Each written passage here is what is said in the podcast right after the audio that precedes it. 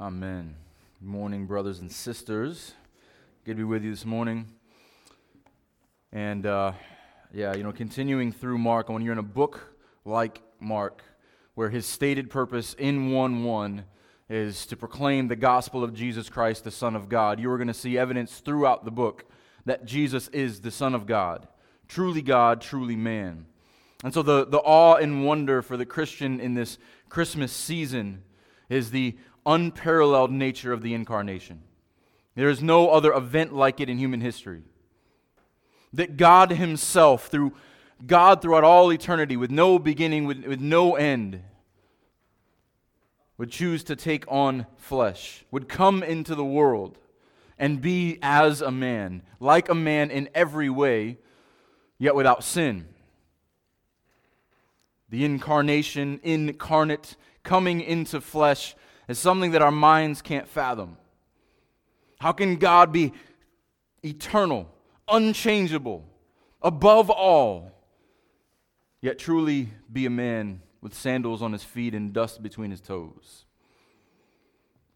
Walking and working in a world that so desperately needs him. So we know he came to redeem sinners. We know he came to save that which was lost. But he also came to redeem his creation. The very one who spoke the world into existence, created all things by the power of his hand, is now here to redeem them, to bring them back to their intended state. Because they are fallen. They are also affected by the curse. The very ground we walk on, the very trees we look at, the very sea that Jesus is going to walk on this morning is affected by the fall itself is an imagery of the curse and we're going to look at some of those that, that symbolism this morning what jesus does in sinners and in the world is he comes to bring order to chaos comes to bring peace to the storm and if jesus is not emmanuel he is not god with us if he is not truly God and truly man, we have no reason to celebrate. But if he is, we have every reason to celebrate. And so this morning we're going to look at two great declarations of Emmanuel God with us. The God over creation and that which is raging against him, and the God over sickness that is raging against us and is filled with divine imagery. And as well, there's going to be many biblical parallels. And uh, so if you're quick with your Bible, you can flip through with me. Uh, otherwise, they'll be on the screen because I want to cover a lot of ground, uh, but I don't want you to get completely drawn away by the details. But there's a lot going on here. And in Mark's gospel, it's interesting that Mark is the shortest of the gospels and of the synoptics, the, the, the, the summary gospels, Matthew, Mark, and Luke. Mark has the least events in Jesus' life. However, Mark gives the most detail in those accounts. And in this one particularly, there are some details that are going to be really helpful for us to see what Jesus is doing, as well as many applications for the Christian life. So if you have your Bibles, open up to Mark chapter 6, please. If you don't have a Bible, there is one right in front of you. Mark chapter 6. I want to pick up in verse 45. I'm going to read through the end of the chapter. Immediately, he made his disciples get into the boat and go before him to the other side, to Bethsaida, while he dismissed the crowd. And after he had taken leave of them, he went up on the mountain to pray.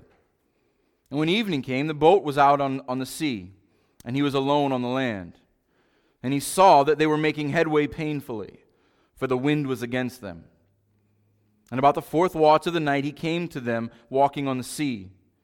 He meant to pass by them, but when they saw him walking on the sea, they thought it was a ghost and cried out.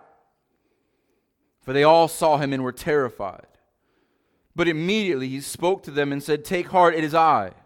Do not be afraid. And he got into the boat with them, and the wind ceased, and they were utterly astounded, for they did not understand about the loaves, but their hearts were hardened. And when they had crossed over, they came into the land at Gennesaret and moored to the shore. And when they got out of the boat, the people immediately recognized him and ran about the whole region and began to bring the sick people on their beds and wherever they heard he was.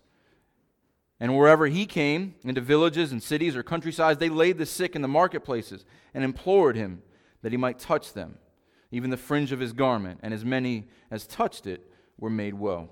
Let's pray. Oh God, our God, how amazing you are. You could easily snap your proverbial fingers and it would be so. You could speak it and it would be. But yet you chose to take on flesh and walk among us. You chose to manifest yourself to us. You chose to redeem people who did not deserve it and did not want it. You chose to declare your majesty, to reveal your glory. You chose a people for yourself that they might be glorified with you. There is no greater news that the God who is love loves his people, saves his people, preserves his people. Lord, we praise you for your coming, that you took on flesh and walk among us. And Lord, we patiently wait your second coming. We will come with the armies of heaven, whether we be with you in triumph or we remain here on earth militant. We look forward to the day we have no fear because you are with us. We look forward to the day where we will be with you forever. And the things that you came here to redeem will be fully restored the sickness, the death, the pain, the chaos. You have the answer for it all. You are our only hope, our only truth, our only light. We praise you, our God, to the glory of the Father. Through the name of Jesus Christ, the Son, and through the power of the Holy Spirit, we pray these things. Amen. Amen. So before we get into our text, there's a little bit of background in John that's helpful for us. So, John 6, 14, and 15 tells you what happened between the feeding of the 5,000 and Jesus walking on the water. And this is important because it goes to Jesus' motivations and why he separates himself from the disciples. So, in John 6, 14 through 15, John says this. When the people saw the sign, the multiplying of the bread and the loaves, when the people saw the sign that he had done, they said, This is indeed the prophet who is to come into the world. So remember, the, the, the, the people's desire was not to see him as, as God, but they, they still want the restoration of Israel. This is, this is the prophet. This is the one we, we, we look to. Uh, again, they've, they've tried to make him king before. Perceiving then, verse 15, Perceiving then that they were about to come and take him by force to make him king, Jesus withdrew again to the mountain by himself. So, this is why Jesus withdrew, and this is why he made his disciples withdraw. Look at verse 45 back in Mark 6. Immediately he made, this is he compelled, he forced his disciples to go into the boat and go before him. He doesn't want the disciples caught up in the fray. He doesn't want the disciples listening to the crowds. He knows how easily susceptible they are. So he tells them to remove themselves, and he goes up to the mountain to pray. And so we, have talked about the symbolisms of, of mountains. Why didn't just Jesus go into the desert? Why does Jesus go into a mountain? Mountains are, have a lot of symbolism within Scripture, and we've looked at this, but mountains are power and might, but they're also, they also symbolize closeness to God. They are closer to heaven. They are where worship takes place. The Jews worship on Mount Sinai. The Samaritans, another mount. When you see Asherah poles and, uh, and idols put up, they are typically on mountains. The thought is it gets you closer to God. And, they're, and, and we see this with Jesus that he is removing himself, he is separating himself physically and spiritually, setting himself apart from the world getting as close as he can to his father. And the, the beauty of this is that he doesn't seek adulation and congratulations from the people. He doesn't want the attention on him for what he has done at this moment. He wants consolation, comfort from the Father. And this is what is most important to him. And Mark is intentional in bringing these in so that Jesus is never disconnected from the Father, that he never neglects his time with the Father. And we don't have to read any further than this first verse to get convicted. I was convicted reading this this week that I wish I had a shadow of the desire to be with the Father that Jesus had. I'm convicted at how often I neglect time with the Lord. Again and again, we see Jesus instructing the disciples to go into a desolate place, for him, withdrawing himself in a desolate place. But how often, in the busyness of our world and the craziness of our lives, do we block out everything? Do we sit in quiet? Do we go before the Lord? One of my great, I love uh, many things about Florida. One of my great regrets about Florida is there are no mountains. There is nothing like being in the mountains and seeing the majesty of God's creation to remind you of his power and his might and his beauty. I know why Jesus did this but I don't know why we don't do it more often.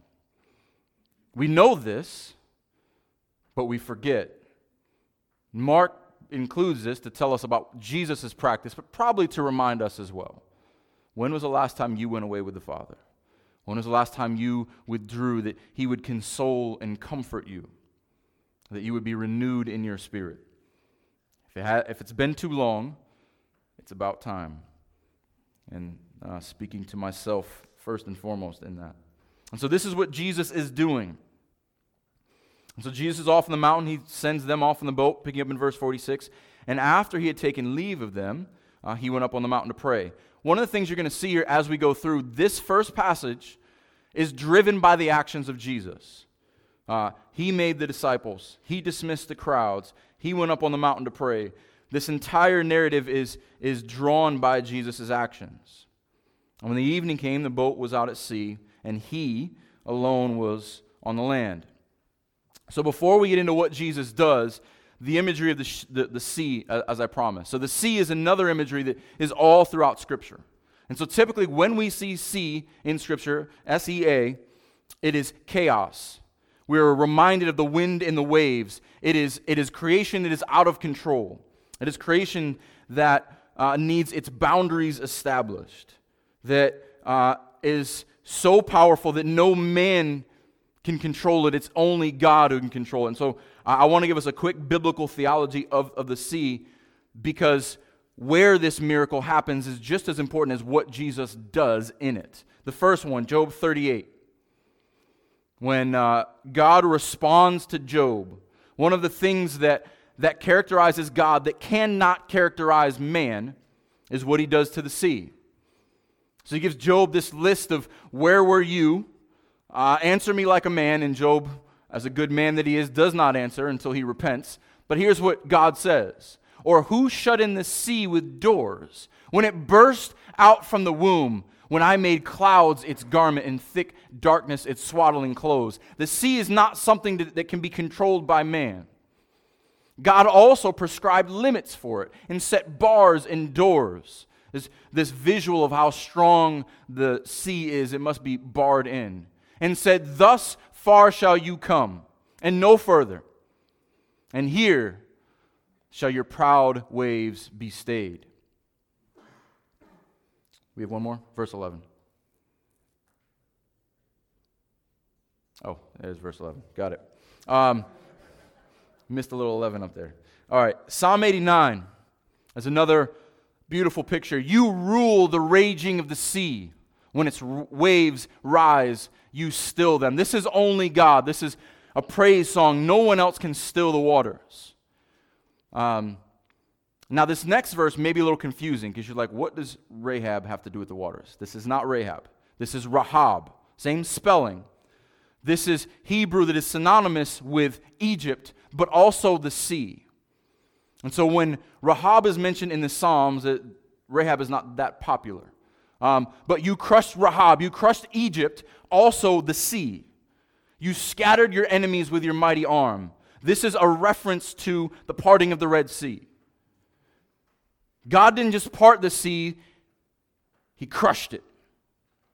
He gave His power over it. This, the mighty raging waters were parted like nothing. Like the enemies of God, they are subdued. This is all throughout the Old Testament. I could keep going and going and going. But this is an imagery that continues in the New Testament. Look at James chapter 1. This is the man who seeks wisdom must ask for God, and let him ask in faith, with no doubting. For, or but, the one who doubts is like a wave of the sea that is driven and tossed by the wind. The same chaos that exists in the world exists in the mind of the doubting man, exists in the mind of the one who is divided in spirit, the one who chases after other things, because they have no fixed point. They have no anchor. They are driven and tossed. We are not to be like the sea. We are like to be we are to be those in faith who ask without doubting. Once again in Jude, this powerful picture of those who go within within the church and their design and their desire is to is to bring chaos and disorder. Look at how the people who bring division in the church are described by Jude, the brother of Jesus. These are hidden reefs at your love feast. If you're a boat, the last thing you want is a hidden reef. It will rip through the bottom of your boat very quickly. And as they feast with you without fear, shepherds feeding themselves, waterless clouds, swept along by winds, fruitless trees in late autumn, twice dead, uprooted. Twice dead. Powerful imagery. Wild waves of the sea, casting up the foam of their own shame, wandering stars for whom the gloom of utter darkness has been reserved forever. This is the sea in the Bible. It is rarely a good thing. Even though the fishermen made their livings on it, it was always treacherous, it was, it was always unpredictable. And probably nowhere else where do, we see the, the full spectrum of what the sea means than in the book of Revelation. And so the sea plays a big role. When the great beast comes up to torment the church, he comes out of the sea. That is his, his dwelling place. But then the contrast is the throne room of God is this, described as a sea of glass. It is a sea with no chaos. It is a beautiful piece of waters without uh, without rage and without wind and waves. But the amazing thing is when God recreates all things new heaven, new earth, temple, tree of life, rivers of living water something will be absent. Revelation 21 1. Then I saw a new heaven and new earth, for the first heaven and the first earth had passed away, and the sea was no more. Of all the things that would be in Revelation 21 1, the beginning of the creation of the new heavens and new earth, the first thing that will no longer be is the sea. Now, we think sea is beautiful. We live in Florida, we want to go to the ocean. It's a great thing. But biblically, the sea is raging with chaos and contempt. Uh, I want to leave you with, with one more that really shows us the gospel, and this is in Micah chapter 7. When Micah, at the end of his prophecy, tells Israel to look for the God who will come, the Lord of their salvation that they wait for, their, their great shepherd who will deal with his enemies. Look at the context of how Micah views sin. Who is a God like you, pardoning iniquity and passing over transgressions for the remnant of his, his inheritance? He does not retain his anger forever because he delights in steadfast love. He will again have compassion on us. He will tread our iniquities underfoot. He will walk on them. You will cast all our sins into the depths of the sea. The sea is synonymous with sin and darkness and wickedness and the depth of death. You will show faithfulness to Jacob and steadfast love to Abraham, as you have sworn to our fathers from the days of old. The promises of God, the God who forgives iniquities, the God who forgives sins, is He will walk on the sea. He will, he will tread down the, the wickedness of our sin. It will be cast down so deeply that it will no longer be remembered. This imagery should come to mind when the Hebrews read this. If you know your Old Testament scriptures, you know that when the sea when the sea is mentioned, usually good things do not happen. And this is Jesus looking over the sea. So I, I want to set this up because this is not by accident in this account. So again, back in Mark, Jesus, when the uh, evening came, the boat was on the sea and he was alone on land. And the next action of Jesus, verse 48, is that he saw. This is important as well. Jesus has the perfect vantage point. He's sitting up on a mountain. He knows exactly where his disciples are, and this should tell us and teach us that there is nothing outside of his vision. He sends them off, but he is not unaware of what they're going through. There's, there's nothing that catches him by surprise, nothing hidden from his sight, even the difficult and the painful, as we're going to see in a moment. Even the, the, the wind crashing against their faces, them rowing tirelessly and not getting anywhere. They were out on the sea. John gives us the detail that they were three to four miles out. This is not right offshore. They're in the middle of the Sea of Galilee. And Jesus sees them. And he sees that they're making headway painfully. This is literally they are they're being tormented in their, their progress. They are fighting with all of their strength to get across this sea. And Jesus is watching. Jesus is seeing. This is the second time in a couple of chapters we see the disciples with the wind and waves against them. We saw it back again in, in chapter 37, or ch- chapter 4, verse 37. And the great windstorm arose, and the waves were breaking into the boat so that the, the boat was already filling. But he was in the stern, asleep on the cushion. And they woke him and said, Teacher, do you not care that we are perishing? Probably the same sentiment going on. Well, Jesus is safe up on the mountain. In their minds, Jesus is, is, is asleep. Are they asking the same question? Do you not care that we're perishing? But Jesus is as calm now as he was then, in the midst of their trial. And this was the fourth watch of the night. And the fourth watch was from 3 a.m. to 6 a.m. And this is an important detail because the Jews had three watches and the Romans had four. What does that mean? That helps us to understand where Mark was writing and who Mark's intended audience was. He had a Roman audience in mind the fourth watch of the night, if you were a Roman citizen, if you were in Rome, probably where Mark was when he was writing, you would understand what time of night this is. So it gives you an insight into Mark's mind.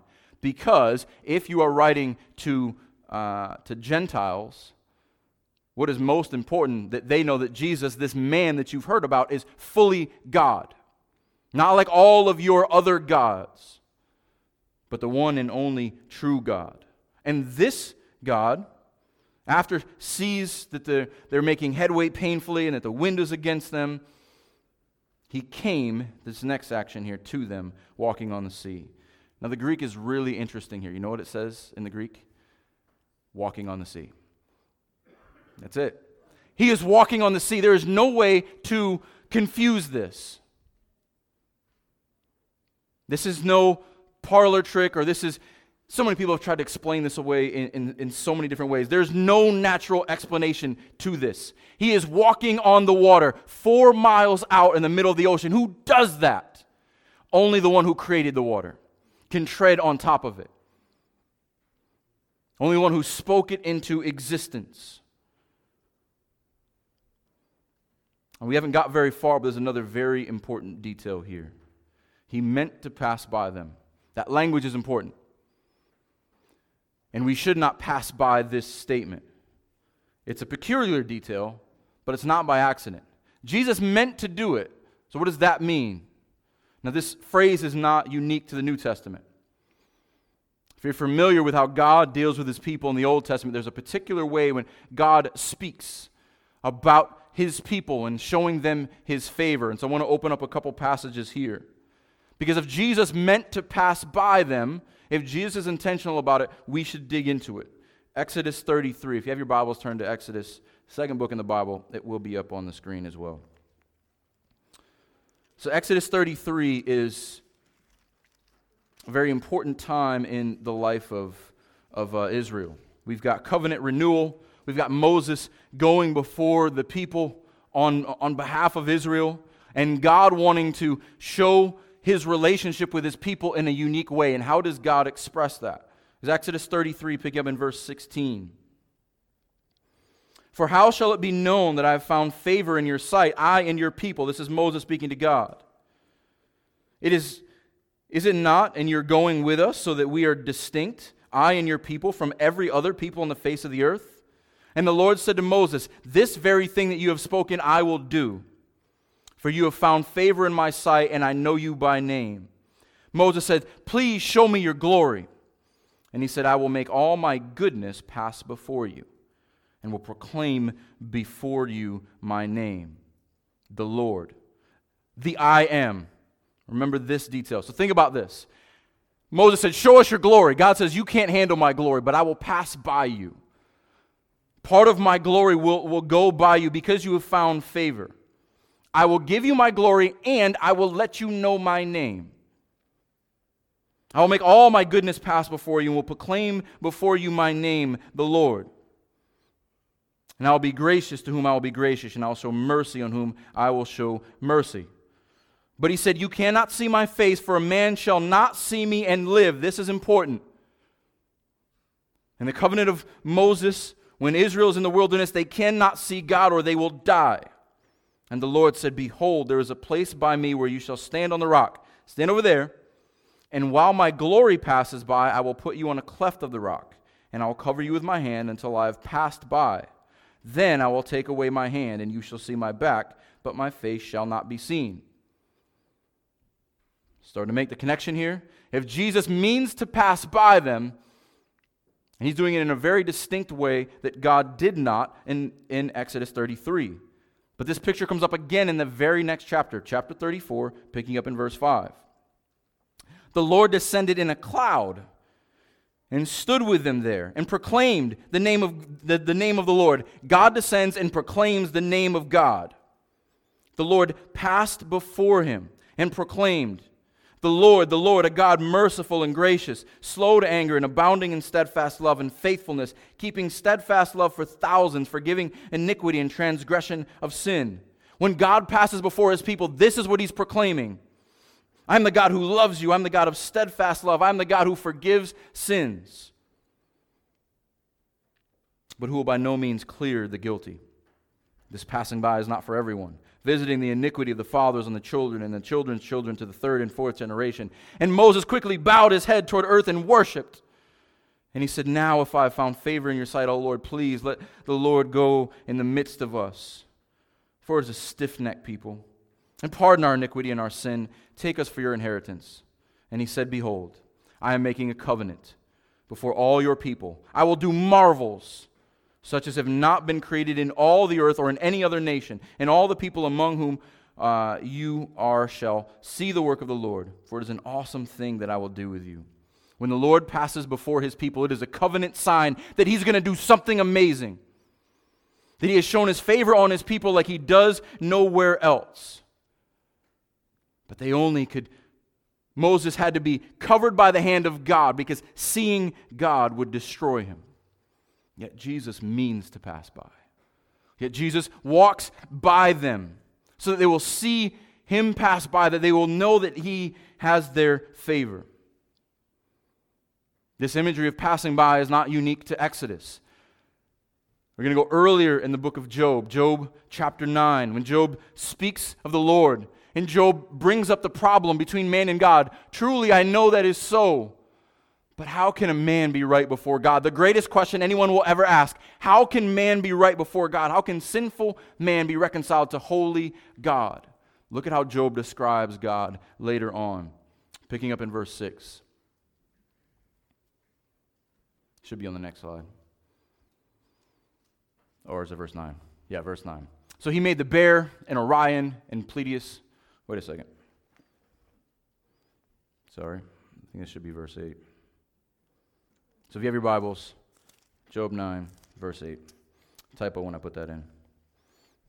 So, Job 9, verse 8, he says, Who alone stretched out the heavens and trampled on the waves of the sea? God is the only one who walks, tramples on the sea. The same God who set out the heavens, he walks on the waters. He made the bear and Orion and Pleiades in the chambers of the south. The rest of this will be up on the screen and who does great things beyond searching out and marvelous things beyond number. That God, He does amazing things. Behold, He passes by me and I see Him not. He moves on, but I do not perceive Him. Job has this amazing understanding that God is with him, that God's favor passes by him even though he cannot see it. Job, in his struggling with the, the, the difficulties he's going through, he knows that God's favor rests on him. And now, these disciples see God fully manifested.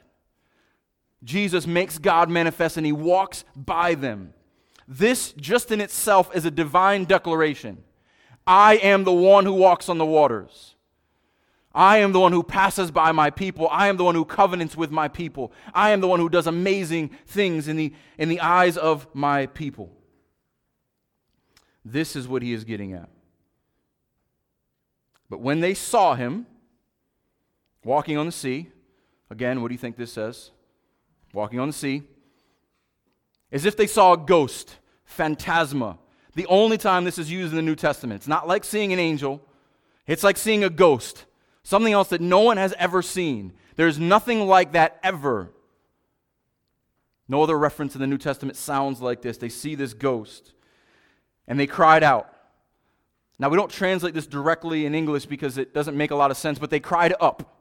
Most of you have cried out. Many of you have cried up. That means they, they shouted out really loud.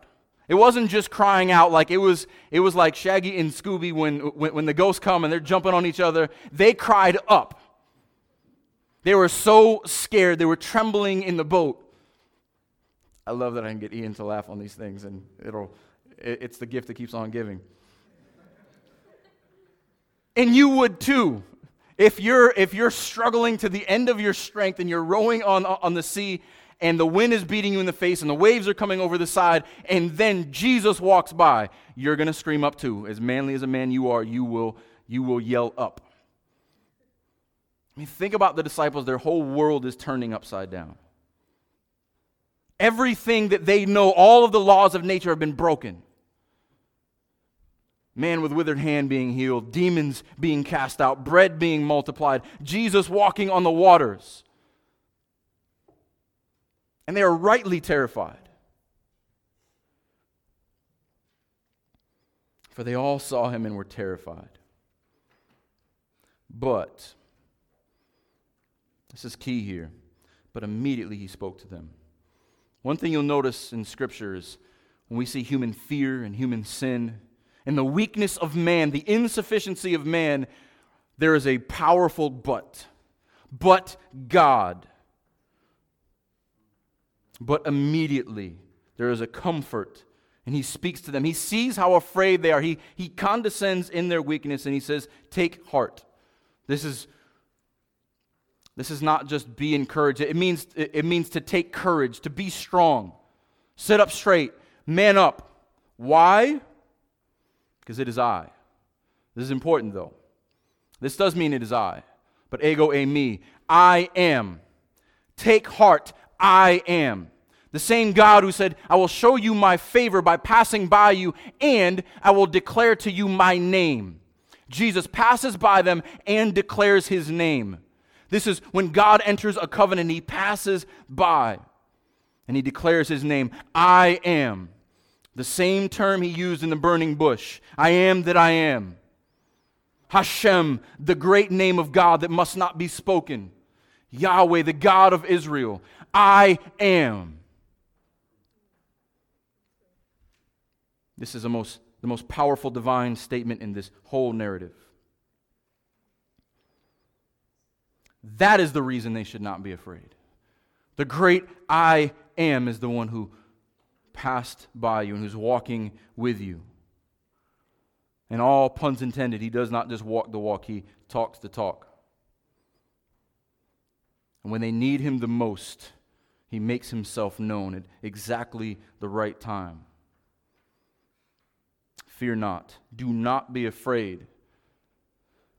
This is the greatest reason we have not to, to be afraid because the great I am is Jesus and the great I am is with you. Notice in this story that apart from Jesus, there is fear and there is uncertainty. But when He is with you, He makes Himself known and He tells you, Do not fear. Because our God is also our King, who has promised to be with us always. And while He is with us, which is always, He is God, and He tells us, Do not be afraid even in the midst of the storm, the wind and the waves and the chaos, the most comforting thing they can hear is, I am. Do not be afraid. Jesus is making a powerful statement when he steps into the boat. This is the point where Matthew includes the detail of Peter walking on the water. And Peter, like many of us,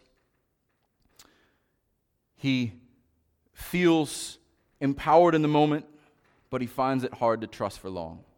I see that you're walking on the water. I see that you have power over the waves. And I trust you for about two footsteps until I look down, until I begin to sink in my own doubt and questioning, just like the man in James, the one who doubts, he is tossed by the waves. But what Mark wants us to see is not Peter's inability, but Jesus' power, Jesus' divinity. That that is to be our focus, not our ability to maintain our own trust in him. And what happens is when he is fully with them and he gets into the boat only when he is with them, the wind ceases and they are utterly astounded. It's a beautiful picture that when God is with his people, there is order. There is no longer chaos. On their own, they are tormented in the storms. The moment he steps in, there is calm and there is peace. Isn't it true with us, though? Ever feel like you were going from one storm to another?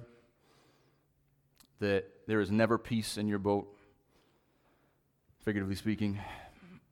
It's probably, I mean, you may want to take account here, but how often are you rowing out to the middle of the ocean on your own? In your own strength, fighting against the waves, thinking, I don't, I'll call on Jesus as my last minute lifeline. I can do this on my own and wonder why I keep getting smacked in the face. There is a great reminder here that when He is with us, there is calm, even if the storms keep coming. But so many of us are struggling against the oars, are pushing with all of our strength and all of our might, yet do not look to the great I am who bids us, do not be afraid. And I'm going to take a speculation here, but I assume the disciples thought he came too long. Or, or excuse me, it took too long for him to come. But he came at the perfect time. Because if it was us, like, Jesus, why can't you stop this storm from coming? Why couldn't you rescue us before the wind and the waves? Why couldn't you have came when we were 15 feet off the shore so we could have avoided this whole mess? Well, one, they wouldn't have been taught to trust him. We learn so much more in the midst of the storm than we do on the safety of the shore. But most importantly, he is more glorified when he rescues them from the midst of the storm. He is more glorified when he rescues Shadrach, Meshach, and Abednego from the midst of the fire than from the, to remove them from the fire at all. God is glorified by showing in your strength. You are weak and you are tossed to and fro, but with me, you have nothing to fear. You have courage because I am here. And God's timing is what is amazing in all this. He is more glorified in the triumph than he would be in preventing it in the first place. And this is hard for us to recognize. Because in our minds, if we were God, we would never let anything bad happen to anyone. But then you would never understand grace and mercy and forgiveness and rescue and deliverance and redemption. And they, rightfully so, when the disciples see this and the wind ceases, they are astounded. They did not understand about the loaves, but their hearts were hardened. Bring it back to the loaves again. Jesus has power over creation. I can multiply bread and fish. I will build my kingdom. There is nothing I can't do. It's easy for me. Yet they still miss the point because their hearts are hardened. This is not describing a temporary hardness. This is a heart that has been hard and is continuing in hardness. They've seen all this, yet they have fully not grasped Jesus' divinity.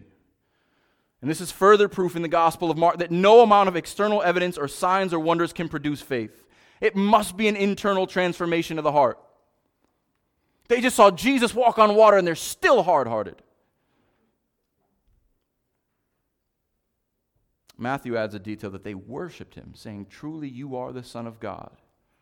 They can even form their mouths to make the words that you are the Son of God, yet not believe it in their hearts. This should be a sobering reminder that the God who is with us must be first the God who is in us. He must transform us. The God who is with us must first be the God who is in us. Otherwise, all of our vain speech and things we and good things we say about God mean nothing if our heart is not transformed. But when God is in us, sending his spirit to cry out, Abba, Father, he teaches us to speak and recognize him in a way we can. So they cross over. I'm not going to spend as much time on uh, these last few verses. This is, this is a summary that Mark does several of these, kind of showing us what happens in between the major events. Jesus is, is healing people, but there's a couple things we can, we can pull out of this. We notice the subject changes. The last, the last few verses are He did this, He dismissed the crowd, He went up, He meant to pass by, He spoke. This is Jesus doing the action. Notice who the subject is now when they land. When they crossed over, they came to the land. And when they got out of the boat, people immediately recognized him. What do we learn from this? That when Jesus is with his disciples, they are united to one another, they are known by him. And what should happen is when they see the disciples, they see Jesus. They recognize him. It's not the disciples that they came for, it's Jesus that they came for. But they are spoken of with one another. When he got out of the boat, the people immediately recognized him. Uh, first, they had moored to the shore. This is a great connection to Hebrews. If you were in our Hebrew study on Wednesday, Jesus is the anchor of our soul. And Dylan talked about being moored. It is an anchor that is not dropped in the middle of the water, it is an anchor that is dropped to solid land so that the boat will not shift and move. This is the, the, the picture of Jesus, the anchor of our soul, who anchors us to the heavenly places so that we will not drift away the same way this boat would not drift away to, to stay on land. Just cool little side note there. These verses that come up and the vast issue of sickness and everything that Jesus dealt with brings us all the way back to the beginning and that he came to redeem a world of chaos. Every town, every village, every countryside, every marketplace, there is sick people, there is hurting people. And they bring them to Jesus. And they come all over as they should to the only source, the God man. Let's look at the details here. And he ran, and they ran, the, the people, about the whole region and began to bring the sick people on their beds to wherever they heard he was.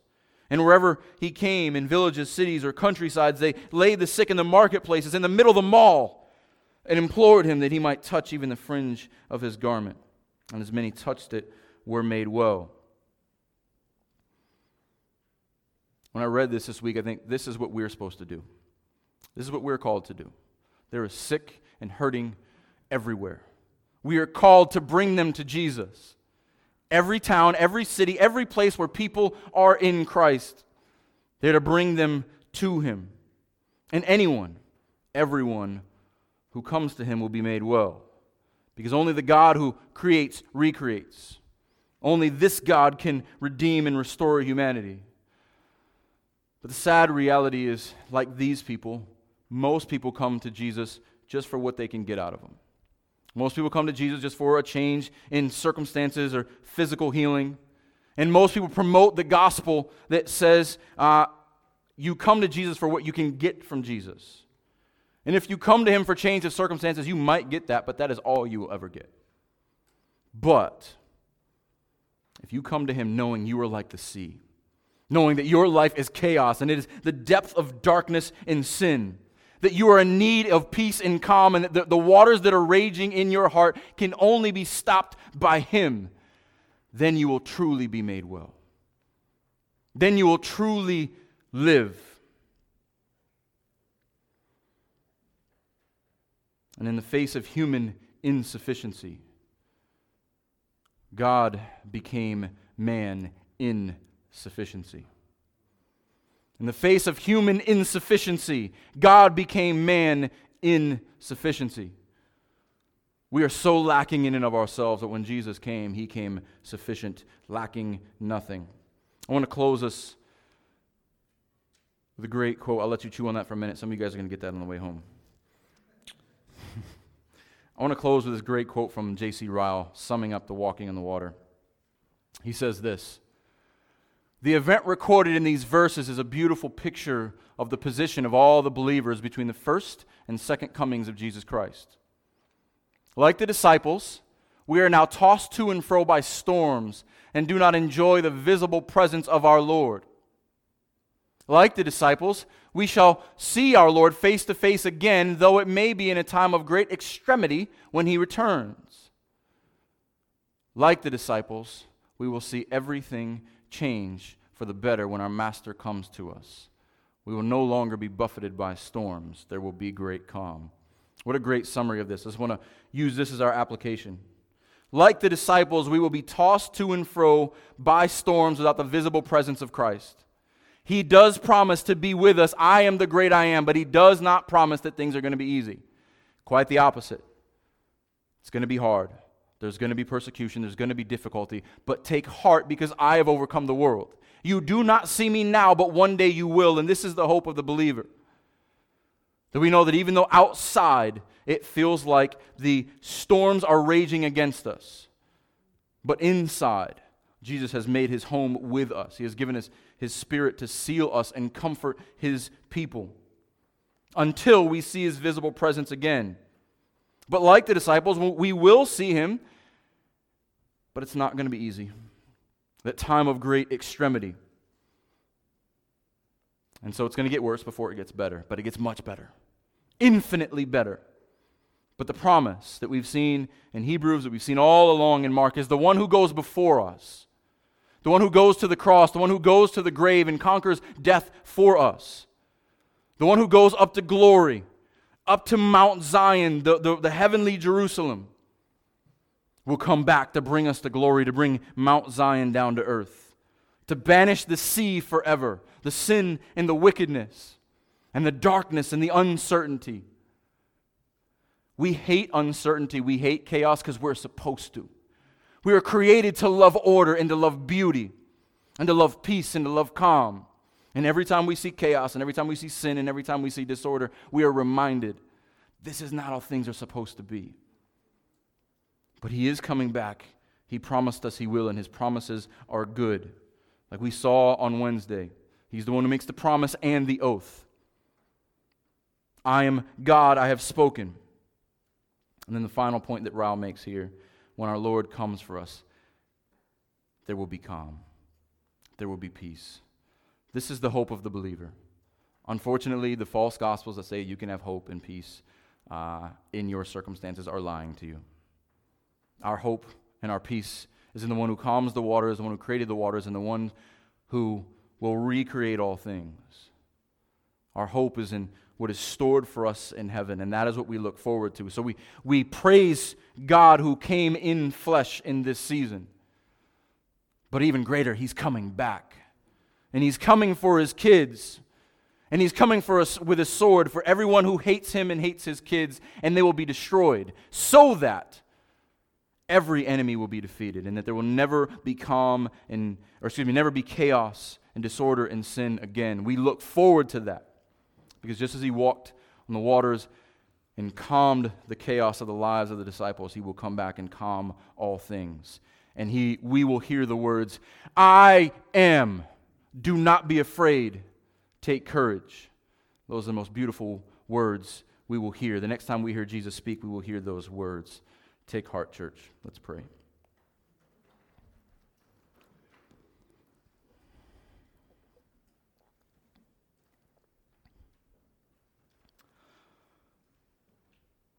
Lord, we praise you as a good and gracious God, the great I am. No one ever was or ever will be like you. There are no other gods. They are all liars and thieves. They are figments of man's imagination. Your very creation groans for your return and glory. We groan for your return and glory, but we know you are still calling the lost. You are still redeeming the broken, all those who come to you knowing that they need a Savior. Lord, we ask that you continue to reveal yourself to your people. You bring them home. So many that we are praying for, Lord, they, they need to hear the words, I am, do not be afraid. Take courage. You are the only one who can rescue. You're the only one who can, who can bring peace out of chaos, and we trust you for this. We praise you for your work in the nations, the work in, your li- in our lives, and we ask you for work in those who we love, who desperately need you. We look forward to the day when you will make all things new. Before your throne, we will see, we will see the waters as seas of glass. Perfect fishing. That you will be glorified in the beauty of your creation without sin, without death, without despair. All of this we find in Jesus Christ, our King, our priest, the offer and the perfecter of our faith. And your church says, Come, Lord Jesus, come. We love you and we praise you. In his name we pray. Amen.